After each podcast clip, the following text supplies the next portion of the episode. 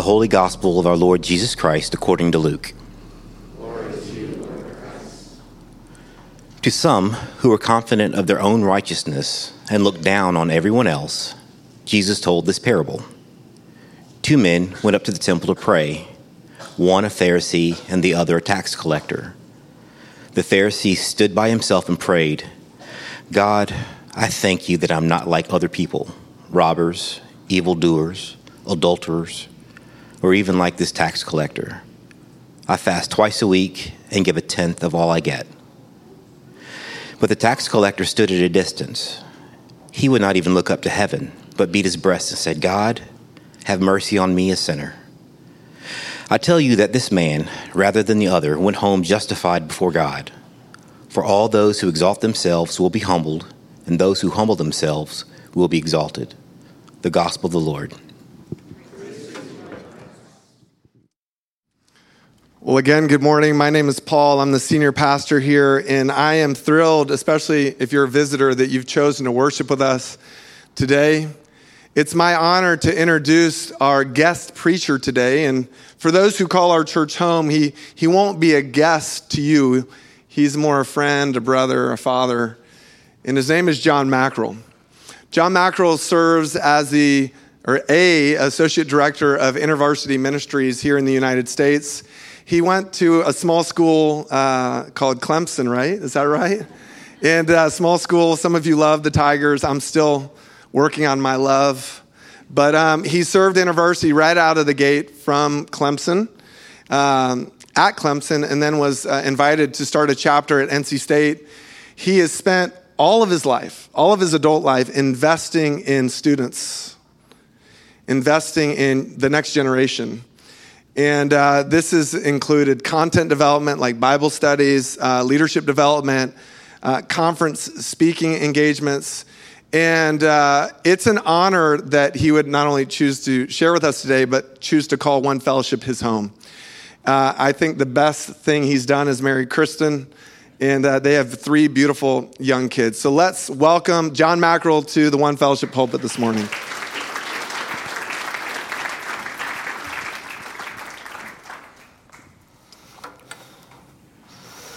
Good morning, everybody. Morning. Uh, so, quick story. Uh, when my wife Kristen and I first got married, we were living in Raleigh, North Carolina, where, as Paul said, I was planting college ministry at NC State University. Uh, we lived in this uh, apartment complex on the north side, North Hills in Raleigh, uh, and we had this neighbor who was uh, a bit of an intense kind of guy. He had this punching bag on his porch that faced the parking lot. And every day he would go out and practice on this thing. And not like lightly tapping it. I mean, he beat this thing like it stole his money. And at the same time, uh, he would play this loud, heavy metal screamo music. Y'all know what I'm talking about, you know, where the lyrics are like, you know. It's like I've never seen an exorcism before, but that's kind of how I imagine uh, it would sound. Uh, had tattoos on his arms and neck. He wore all black, had one of those wallet chains. Uh, he drove a souped up Dodge Charger with a racing stripe and Flowmasters on it. He'd start this thing in the morning. You hear, you know. Uh, even, you know, he always walked around. He had this kind of intense, stern look on his face. Uh, he, had a, he had a mean, resting face. Uh, I'm told that this is a thing. Uh, even his name was kind of intense. His name was Dane. You know, it's kind of an intense name. Meanwhile, I am this young, pastel polo shirt wearing, young campus minister uh, here in Raleigh. And I just assume Dane probably looks at me like, this guy looks like Leave It to Beaver. like, uh, and, um, you know, I, I assumed that Dane looked down on me. And if I'm honest, uh, I also looked down on him and kind of kept my distance from him. Maybe for a safety reason, because I was kind of scared. But, uh, you know, I tell you that story uh, to tell you this. Uh, I'm driving home from campus one day. I pull up to our apartment. Uh, Dane's out there on the porch, popping that bag, rocking that screamo. And uh, I'm walking up the sidewalk, and all of a sudden, the music stops. And I hear, hey, it's, uh, it's John, isn't it? To which I look up and said, uh, yeah. And I'll never forget the question, next question he asked me. He said, Do you like cheesecake? now, in all honesty, I do not like cheesecake, like at all. It would not make the top 10 list uh, for me of desserts. But I had to see where this was going. Uh, so I just said, Yeah. And he said, Well, uh, I just got done baking some cheesecake. And I was just wondering if uh, you and your wife uh, would like some. To which, sure. I kid you not. Dane brings over this plated, saran wrapped, amazing looking cheesecake. I'm like, this cheesecake factory, dude? Uh, apparently, Dane enjoys baking cheesecake. Uh, in fact, he enjoys experimenting with different kinds of cheesecake. He'll crush up candy bars like Snickers or Butterfingers, and then he will bake it in uh, to the cheesecake. And I'm not gonna lie, it's really good cheesecake. And I don't like cheesecakes. so as I'm sitting there, uh, it also turns out, I'll say that Dane is a super nice guy. Uh, he's kind, he's kind of funny when you get to know him. We ended up becoming great neighbors uh, over the course of our time living there. Uh, but I'll never forget that first night as I'm eating my cheesecake with Snickers in it. Uh, and uh, the thought hit me, you know, Dane is, Dane is actually a really good neighbor. And then the next immediate thought was, no, he's actually kind of a better neighbor, a better neighbor than I was to him. Here I am, this young Christian campus minister. I know God's love. I teach other people about God's love and how to show God's love. Yet, who was it that showed love? It was Dane. Dane was the one who took initiative to reach out to me. Dane was the one who shined, showed kindness and hospitality to me. And I just looked down on him. That's a humbling experience. The question uh, I want to ask today is uh, you know, well, I'll start with we all know that it's, you know, it's not good to be bad, right? Most people strive to be decent human beings. We all ascribe to some basic level of morality. We want to teach our kids to grow up and be good people. For those of us here in church, we want our kids to know and believe in God and follow His way of life. We know it's not good to be bad. Yet, is there something wrong with being good? Is there a danger to being good? Is there a shadow side to morality? And I would propose that there is. In fact, I would go on as far to say that uh, those of us who are religious, many of us in this room, are actually most susceptible to the dangers of being good. New York Times bestselling author, New York City pastor Timothy Keller, uh, who passed away uh, earlier this year, wrote this in his book, A Reason for God. He said, Religion tends to create a slippery slope in the heart. Each religion informs its followers that they have the truth. This naturally leads them to feel superior to those with differing beliefs. This moves them to separate from those who are less devoted and pure in life. Therefore, it is easy for one religious group to stereotype and caricature other ones. Once this situation exists, it can easily spiral down into the marginalization of others or even act of oppression, abuse, and violence against, against them. I think we know this to be true. On a personal level, we know that uh, striving to be good, a, a moral person, can lead to the thought that, you know, that I am a good person. In fact, I, I'm kind of a better person than maybe that person or those people. It can lead to things like self righteousness or prejudice or judgment of others.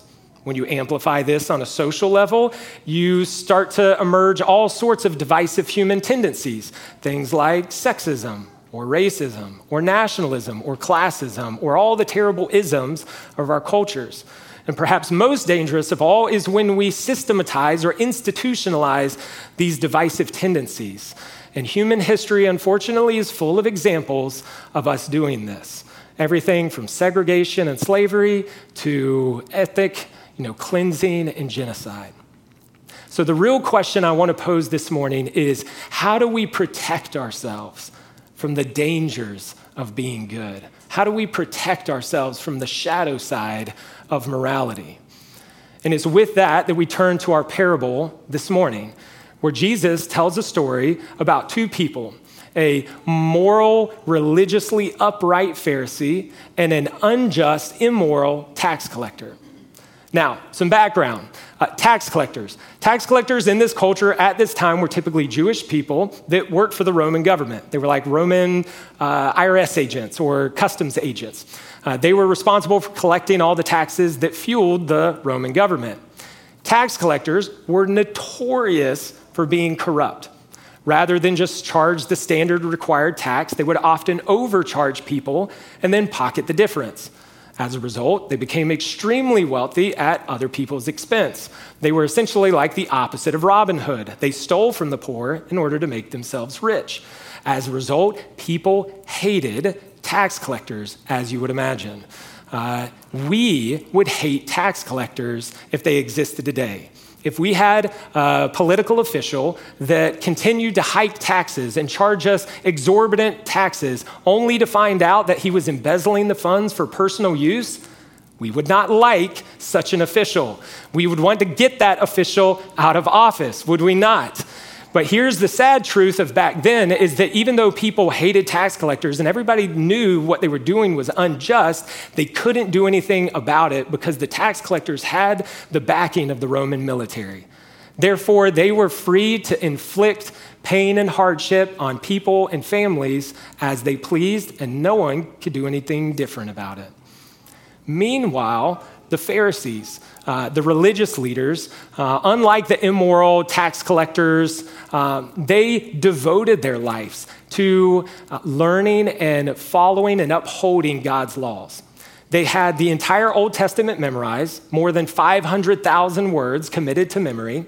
They knew and followed the 613 Old Testament commands.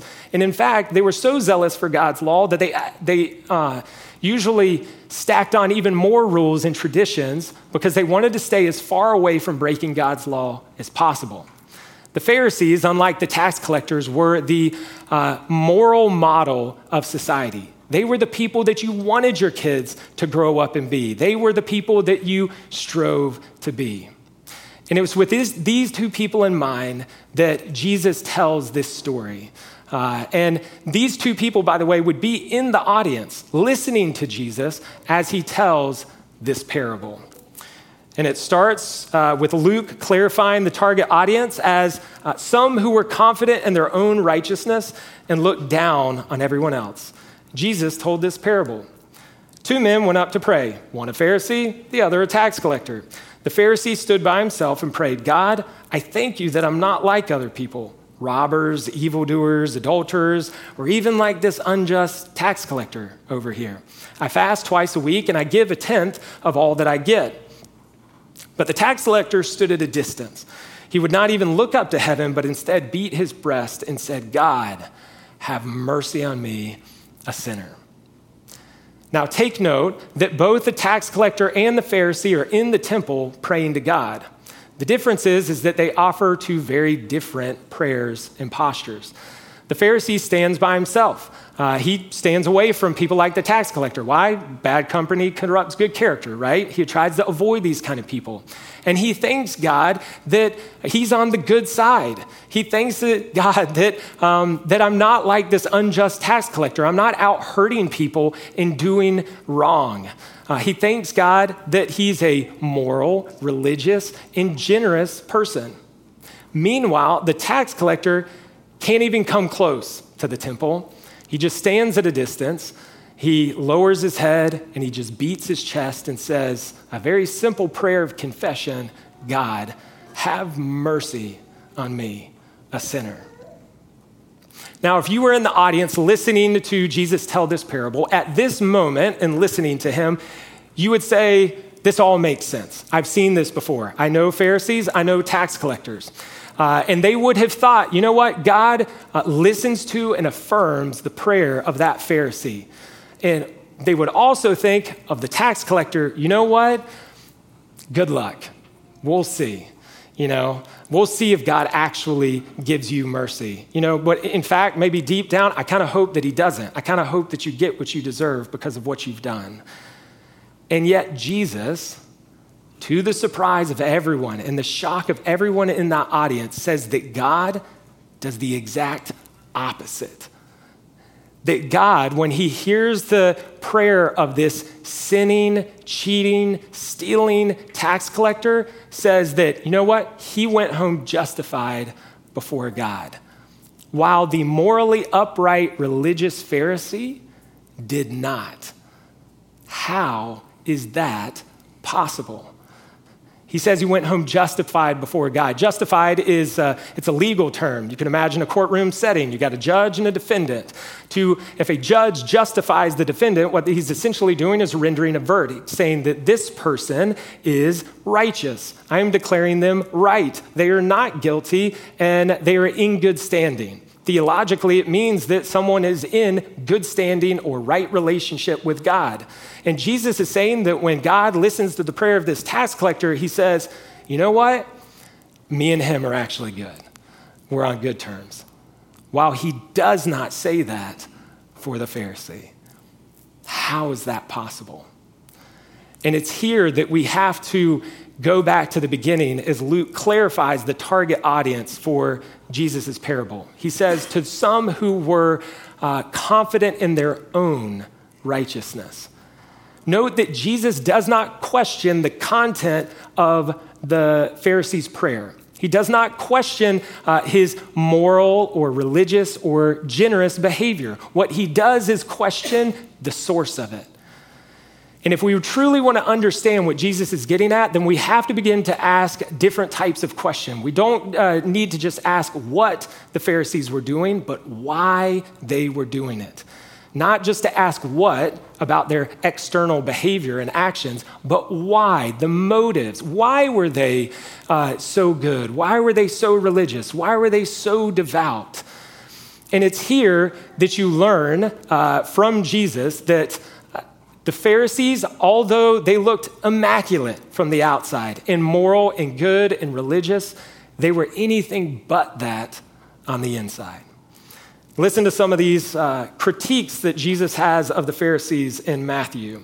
He says, You Pharisees are like whitewashed tombs, beautiful on the outside, but filled inside with dead people's bones and all sorts of impurity. Outwardly, you look like righteous people, but inwardly, you are filled with hypocrisy and lawlessness. He goes on to say, you know what? Everything they do is just for show. They love to wear extra wide prayer boxes with scriptures on it. They, uh, love to wear robes with extra long tassels. They love to sit at the head tables of banquets. They love the seats of honor uh, in synagogue. They love to receive respectful greetings in the marketplaces. And he later goes on to say, you know what? Uh, these people, they honor me, they honor God with their lips, but their hearts, their motives, their desires, yeah, those are far from me those are far from me. And if we, uh, you know, I think we have to understand that what Jesus is essentially saying is that underneath the Pharisees' good behavior, underneath their religious devotion, underneath their generous benevolence of others, was not motivated by a heart or a love for God and people, but for themselves. In other words, they didn't just want God, they didn't love God, they loved what they could get from their devotion to God the respect, the significance, the honor, the public notoriety that comes with it. And if we're honest, we can be guilty of the exact same thing. We really need to ask ourselves uh, not just what, but why. Not just what would the Lord have me do or what is a good life that I should be living? What would He have me do? But why do I want to do it to begin with? Why am I doing all this? We need to ask ourselves really honest, searching questions like why are we sitting here in church today? Why do we serve? Why do we give money? Why do we strive to be good people? Is it because those are activities that, are, that God gives us, gifts that God gives us for the mutual benefit of ourselves and others? Do we strive to be good because that's what we believe will lead to a good life and the best life that God wants for us? Or is it somehow deep down convoluted where we do these activities because they're transactional? Because I just give God a little bit of what He wants so that I somehow obligate Him to give me a little bit of what I want. We have to search ourselves and ask ourselves. Pay attention. Another way to do this is pay attention what happens when you don't get what you want. What happens when your prayers aren't answered? What happens when you feel like you don't get what you deserve? What happens when someone seemingly less moral, less religious, someone that you might not even like, what happens when they get what you want? How do you feel about that? What's the response within you? Is it, you know what, it, that's God's generosity to them? Or does it produce a sense of anger and injustice inside of you? Does it produce what the older brother in the prodigal sons does to say that he separates himself from the father and he says, You know what? You never gave me anything. I've been serving you my whole life and you never even gave me a fattened calf. To which the father's like, You've always been with me. You always know me. How do you respond when you don't get what you deserve or what you don't get what you want? At the end of the day, what God wants is not just our obedience, God wants our hearts. He wants our affections, our motives, our desires. He wants us to want Him. He tells the Old Testament prophet Samuel, he says, Listen, uh, the Lord does not look at the things that people look at. People look at outward appearance, but the Lord, no, the Lord looks at the heart. In other words, when God looks at us, he does not just see our good behavior. He does not just see our religious activity. No, what God is really looking at when we do all these things is why are we doing it? He looks at our motives, he looks at our desires, he looks at our affections. Because at the end of the day, that's what God wants. He wants this relationship, He wants our hearts. Jesus says that the ultimate commandment, the greatest commandment, is not to serve God or give to God or to even obey God. No, Jesus says that the greatest commandment of all is to love God with all your heart and with all your mind and with all your strength. Because Jesus knows that if you love someone that much, your behavior and your lifestyle will follow. But if, love will not necessarily follow your behavior.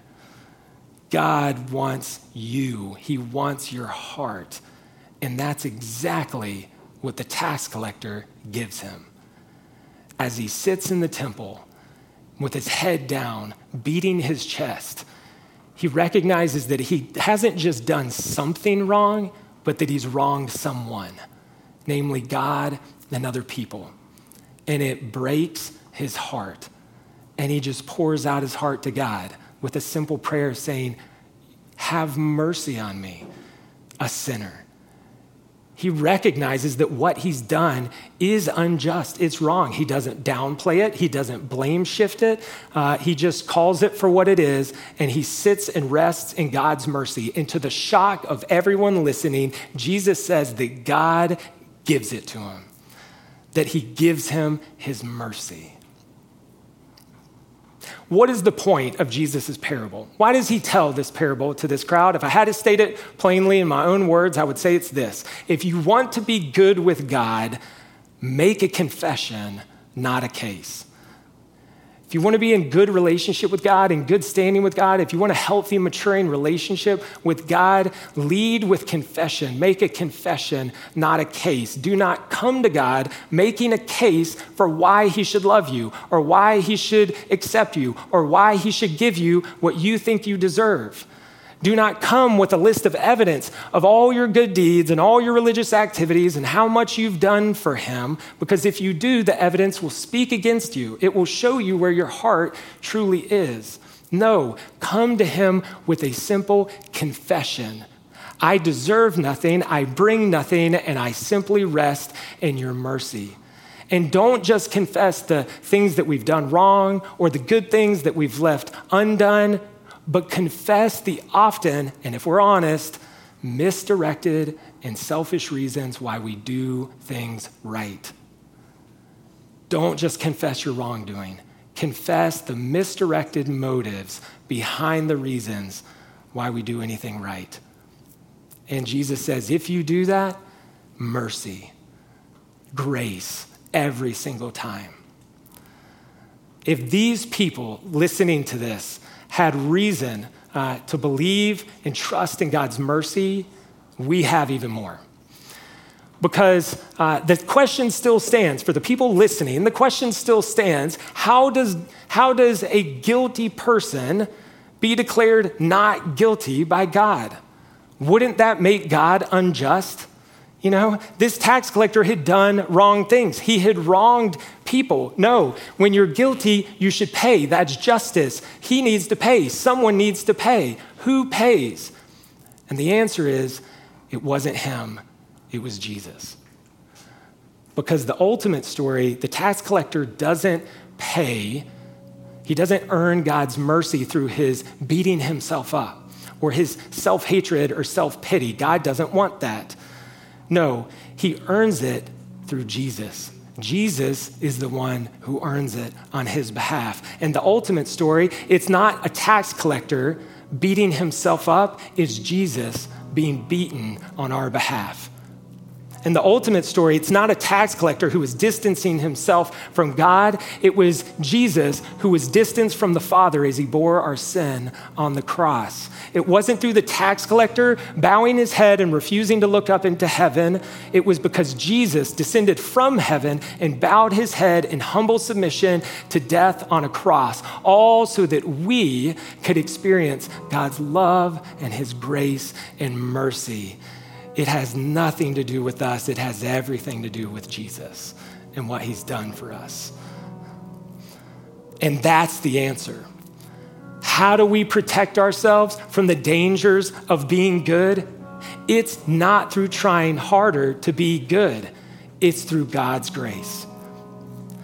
To quote Tim Keller again, he says that uh,